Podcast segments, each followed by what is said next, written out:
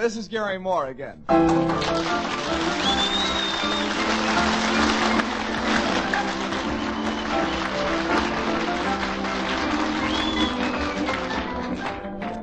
Yes, sir. From a small back room, we bring you a lazy program of pleasant songs and easy conversation.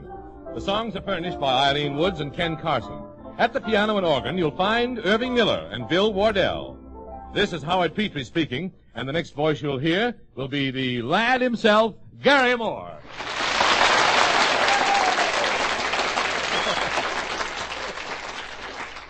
Hello out there. I don't know exactly what Howard said, but this is I. This is I, Garry Moore.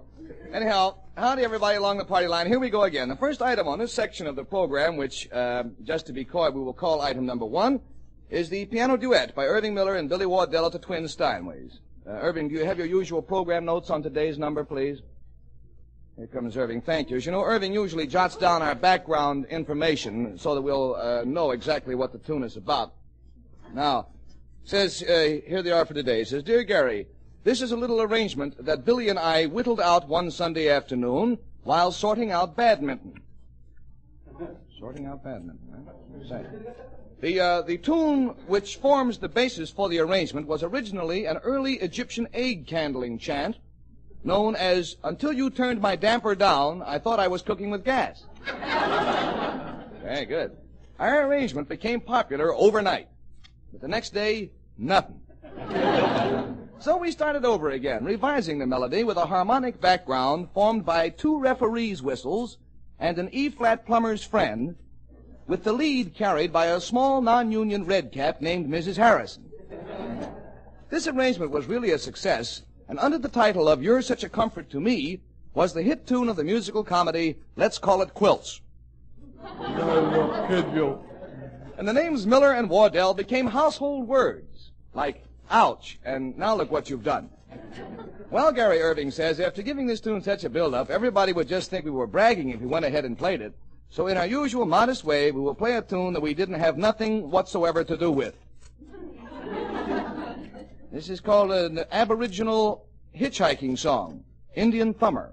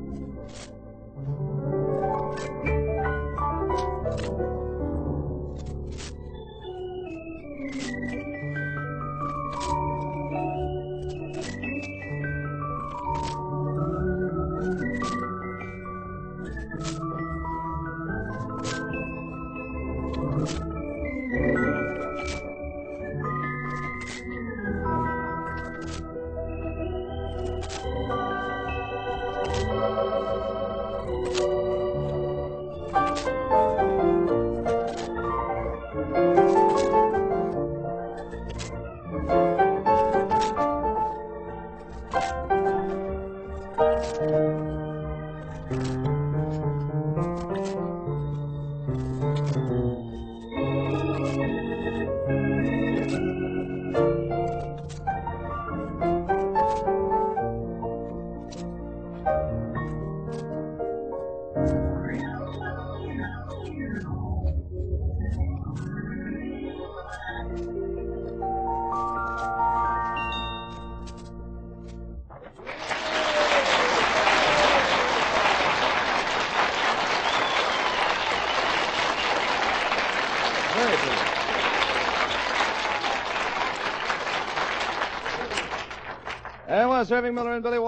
Twin Keyboards in Indian Summer. Now, friends, we come to our open forum, at which time we open, throw the house open to questions.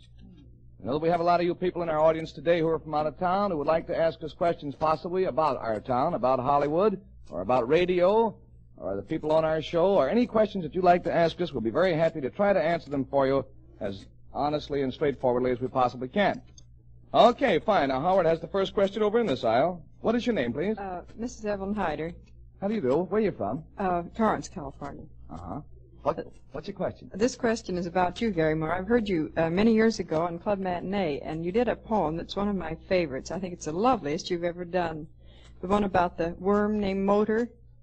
And I wonder if you'd do it again sometime. Oh, heavens, I haven't thought of that in years.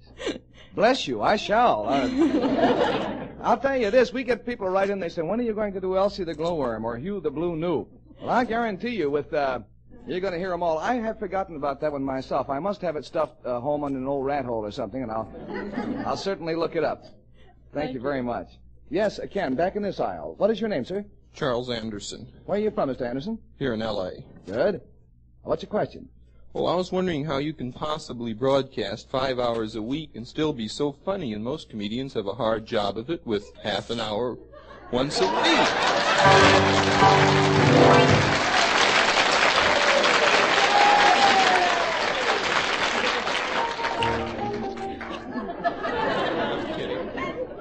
How did he get a seat way in the back? Bring him down front. Bring the man down front. Here he comes. On up on the stage. Come on up.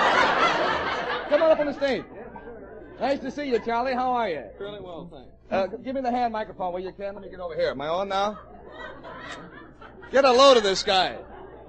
Stands six foot twelve. How tall are you, Charlie? I'm about six three and a half. Six three and a half. Holy moly! I, you know, on the it's lucky. I mean, we're, we're lucky compared to a guy like this. You see, when it's raining on us, it's snowing on him. Charlie, I thank you. That's one of the nicest things that's ever been said about us. Where would you? What can we do for you? Just keep being funny. That's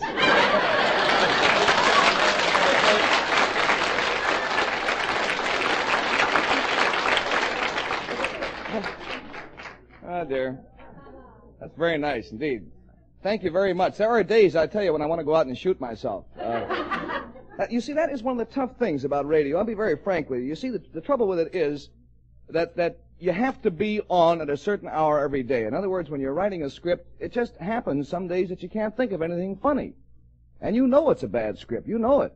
But you can't go on. You can't open your show by saying, well, friends, it's going to be pretty lousy today because we couldn't think of anything. You have to go out there and play this crummy stuff like you believed in it. If you did, if you could only do a show when you felt that you had something really great to do, but there doesn't a day go by when you say to yourself, gee, if I just had four more hours to work on the script, I could make the show better. But you don't have the four more hours, so you go on anyhow. Okay, uh, who's got the next question? Howard over there in your The aisle. lady here, your name, please. Sarah Pierce, Good. Where you from? New Orleans. Mm-hmm. Oh, this is just a note of appreciation. I want to thank you for the nice work you did when you took over for Tom Breneman. Oh well, gee, that was a that was a privilege. Uh, I tell you, it scared me out of ten years' growth, though. Uh, I'll never forget the first day when I uh, uh, took over. Well, I say took over for Tom. You couldn't do it. There's no such thing. Uh, uh, but again, getting back to the thing that when the time comes for the radio show, the show has got to go on. That's all. You can't just have a half an hour in silence and say, "I'm sorry, we can't have a program today." You have to do something. So I thought I'd try it. And you talk, you say a note of appreciation. I want to say to all of our friends who were listening to Breakfast in Hollywood at that time that we would have never have made it if it hadn't been for the tremendous uh, spirit of goodwill that was behind the letters that you people wrote in. In other words, uh, the thing that I was afraid of when I started that was that everybody was going to say, "Oh, look, now he's trying to take Tom Breneman's place." Well, as I told him on the first show, I couldn't uh, take Tom's place, and I wasn't going to attempt it. But instead of uh, uh, getting an attitude from the listeners that I was trying to push myself in where I wasn't wanted, I got the feeling from them that they wanted me to make good. They wanted the thing to work. And that was the thing that made it possible for, for us to go on. Thank you very much. All right, who's got the next question? Uh, what is your name, please? Mrs. Solomon, And where are you from, Mrs. Solomon? Chicago. Uh-huh. I want to know if this co- this program is on from coast to coast and at what time in Chicago. I haven't heard it before. I'd like to listen to it when I get back home. Well, I would love to have you listen to the show in Chicago. Uh, unfortunately, it's going to take very sharp ears because when the program gets to Des Moines, Iowa, it takes a detour through an old gopher hole and comes up in Johnstown, Pennsylvania. we, we are not heard in Chicago for some reason. I don't know. I, I inflicted uh, this uh, same type of show on Chicago for many years on a program called Club Matinee, and uh, we do wish we were carried in Chicago, but they're uh, they've got the shows on at the time that we're on that have um, what do you call them? Sp- sp- sp- sp- spon- sponsors? Sponsors. it's uh, so- you remember Ken sponsors? Yeah, I vaguely. I, but as soon as we get a sponsor, we will be on in Chicago. Thank you. Uh, but don't wait around.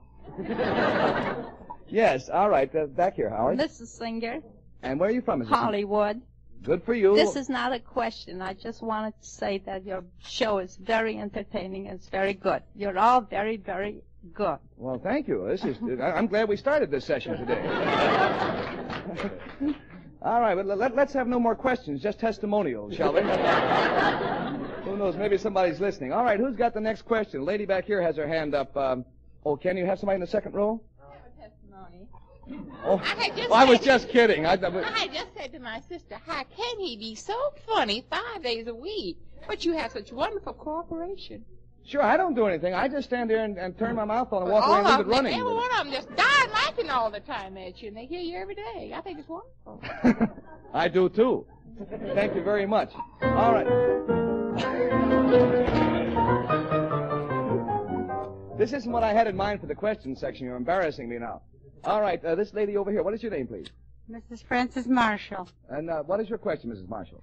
Well, I just want to know how you can afford to work without a responsible. Do you get pay or what?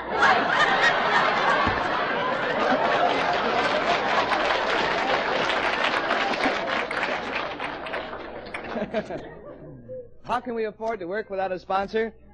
Uh, ooh. Well, as a matter of fact, you see, we are sponsored. We are sponsored by the Columbia Broadcasting System. Uh, and they have a fellow in New York, a fellow by the name of Zach Becker, who is in charge of paying the members of the CBS staff. And he told us the first day, he said, "My boy, this show is too good for to be sponsored." You see? So we want to keep you for our very, very own, and for that we will pay you. Uh, well, we won't pay you, but. Uh, No, as a matter of fact, uh, we are what is known as sustaining, which is a way of saying that uh, we are a, a CBS property. Uh, we belong, we are the exclusive property of CBS by contract. We belong to them along with um, uh, six dozen brooms to sweep the hall, wealth, and other equipment. And they hope uh, that they will sell us sometime soon. And they better, kid, because rickets are setting in.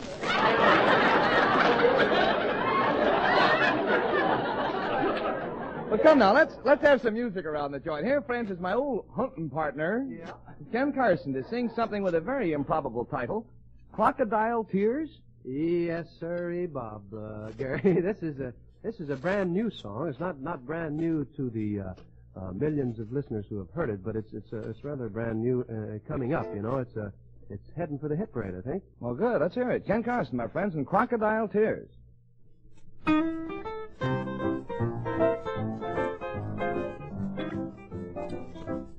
Crocodile tears each time they fall.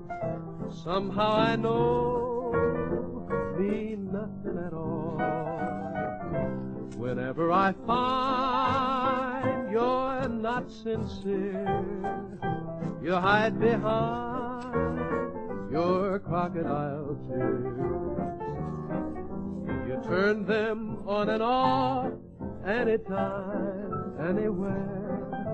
As long as you can cry, you don't care.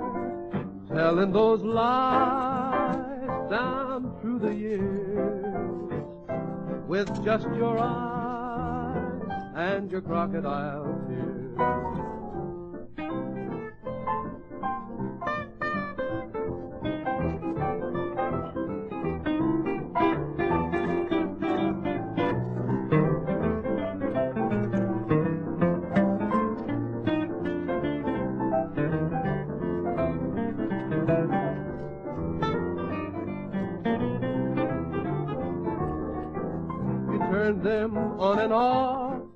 Anytime, anywhere. As long as you can cry, you don't care. Telling those lies down through the years with just your eyes and your crocodile tears. Don't you hide behind those crocodile tears.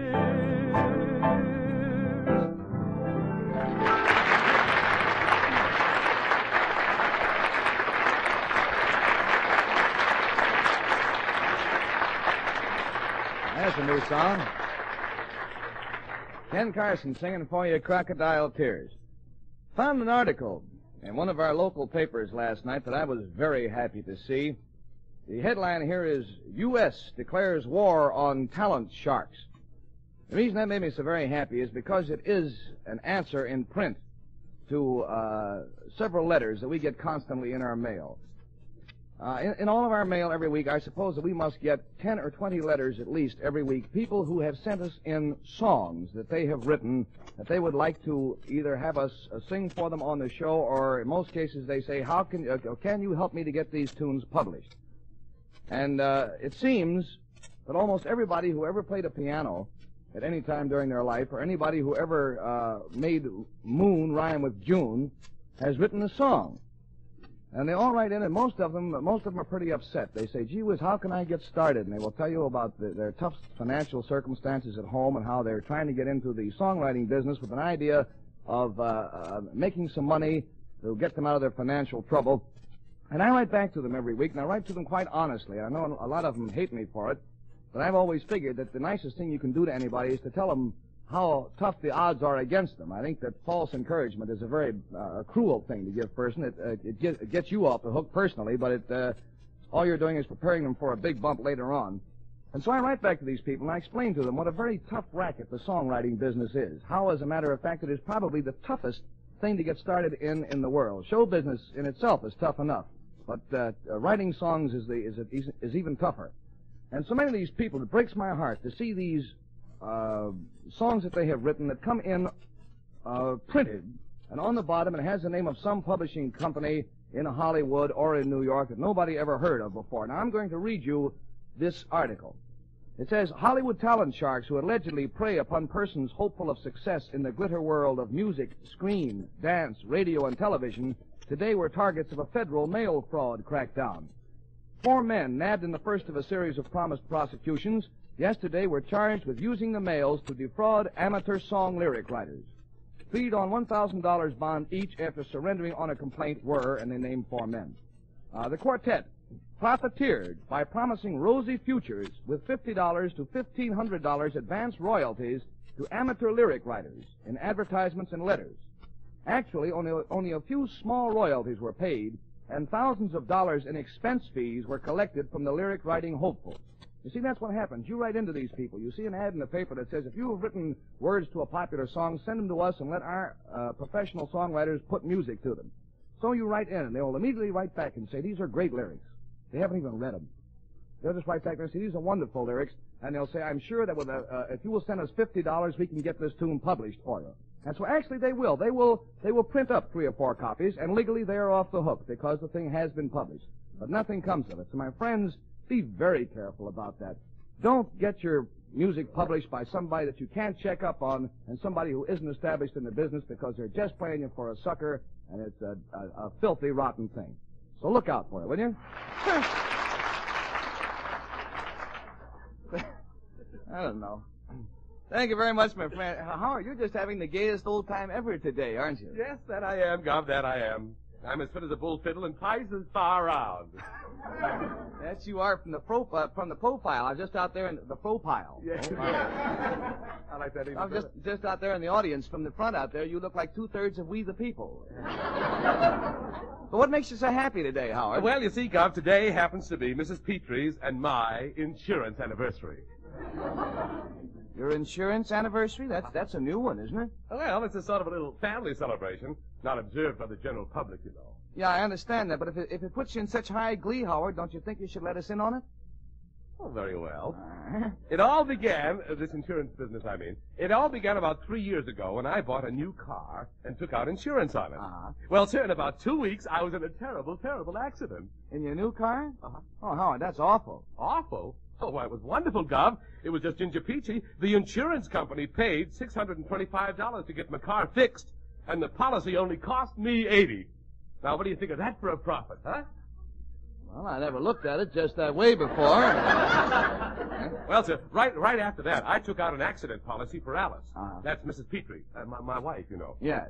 Uh, but she, she, she had it for two years, and oh, God, that girl was just miserable. You found out the company was no good? Oh, oh, no, the company was fine. It was just that Alice knew that I'd been paying for this policy for two years, and she hadn't had an accident. Well, sir, it nearly drove her crazy to, to pay for that policy and, and not use it. Yeah, it does seem a shameful waste. And I felt so sorry for the girl that I was going to break her arm for a Christmas present last year, but we gave up the idea. Oh, Howard, I it was such a sweet thought, though. Yes, and I, I would have done it too. Uh, but then it turned out that it wasn't necessary. Oh. On the 9th of November, Alice had an accident. Oh, a lovely, lovely one. Well, lucky Alice. Yes. Oh, she'd gone up on the roof to make a minor adjustment in our television aerial uh. when she tripped and a loose shingle and slipped off. No. Yes. And my, I wish you could have seen that satisfied look on Alice's face as she was on her way down. Just heaven on earth, I'll tell you. Wait, was she hurt badly? Oh, broke both her legs. Well, lucky, lucky Alice. I come, I'll tell you, when she came to in the hospital and saw both her legs in cast, she was just about the happiest girl in Los Angeles County. I do think she would have jumped for joy if she could have jumped at all. So her policy wasn't wasted after all, huh? no. Oh, aren't we fortunate, though? Yeah. Aren't we? You, do, you don't blame us for celebrating today, do you, Garth? I certainly don't. No. I knew no, you wouldn't. No, it must have been Lady Luck herself who sat up on your roof, waiting to kick the shingles out from under Alice. I hope you, you'll give her my congratulations. Oh, I will take them home in my car with me today. Thank you, Garry. Thank you very much. Happy anniversary.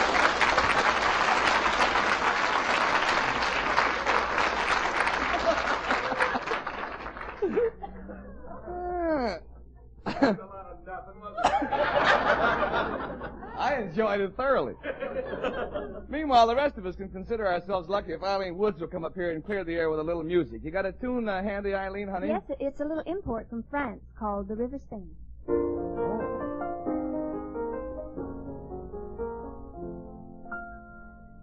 The Seine when she starts on her travels lazily flows from her shore. Slowly her length she unravels, twisting and turning her course. Deep in the country she tarries, not knowing which way to go, till the enchantment Paris beckons her swiftly to flow. She goes flowing, flowing, flowing through the open countryside. For she's going, going, going to meet Paris like a bride. And she's cooing, cooing, cooing, cooing cooing like the murmuring doves. For the Seine has gone a wooing, and it's Paris that she loves.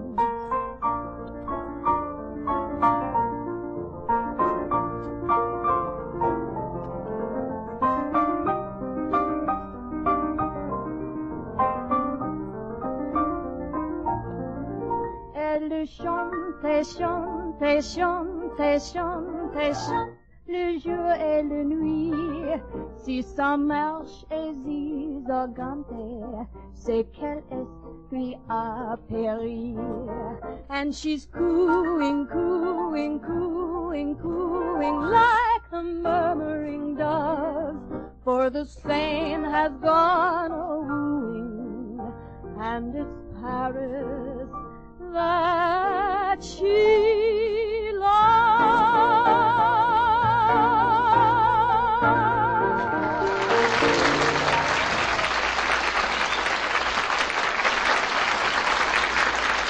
Music by Arthur Schwartz and uh, words by Howard Dietz. Something to remember you by from uh, Three's a Crowd, I believe. And may I say, just the kind of thing that I love to hear you sing best, Ken.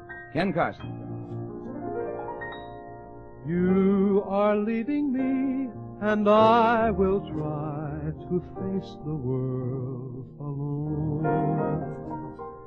What will be, will be, but time cannot erase the love we've known. Let me but have a token through which your love is spoken. You are leaving me, but it will say you're mine.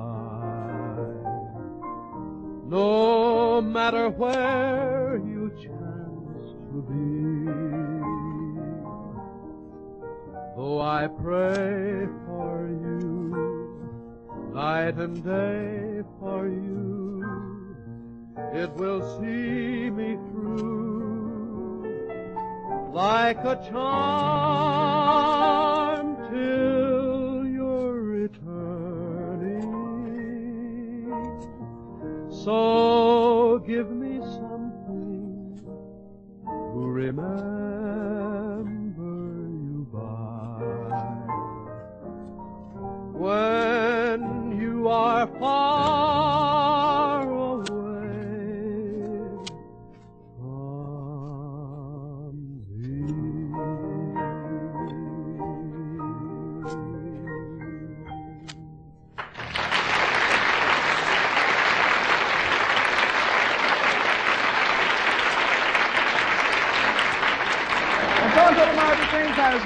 saying bye-bye for the whole gang and goodbye out there. Join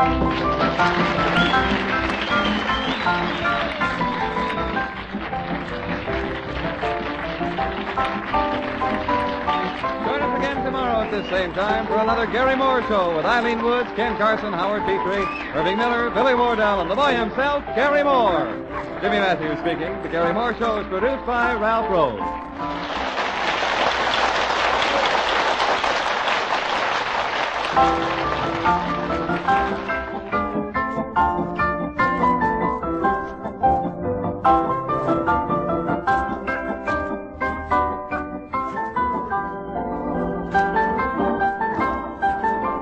Garry Moore Show was originally released on CBS, the Columbia Broadcasting System, and came to you through the worldwide facilities of the United States Armed Forces Radio Service, the voice of information and education.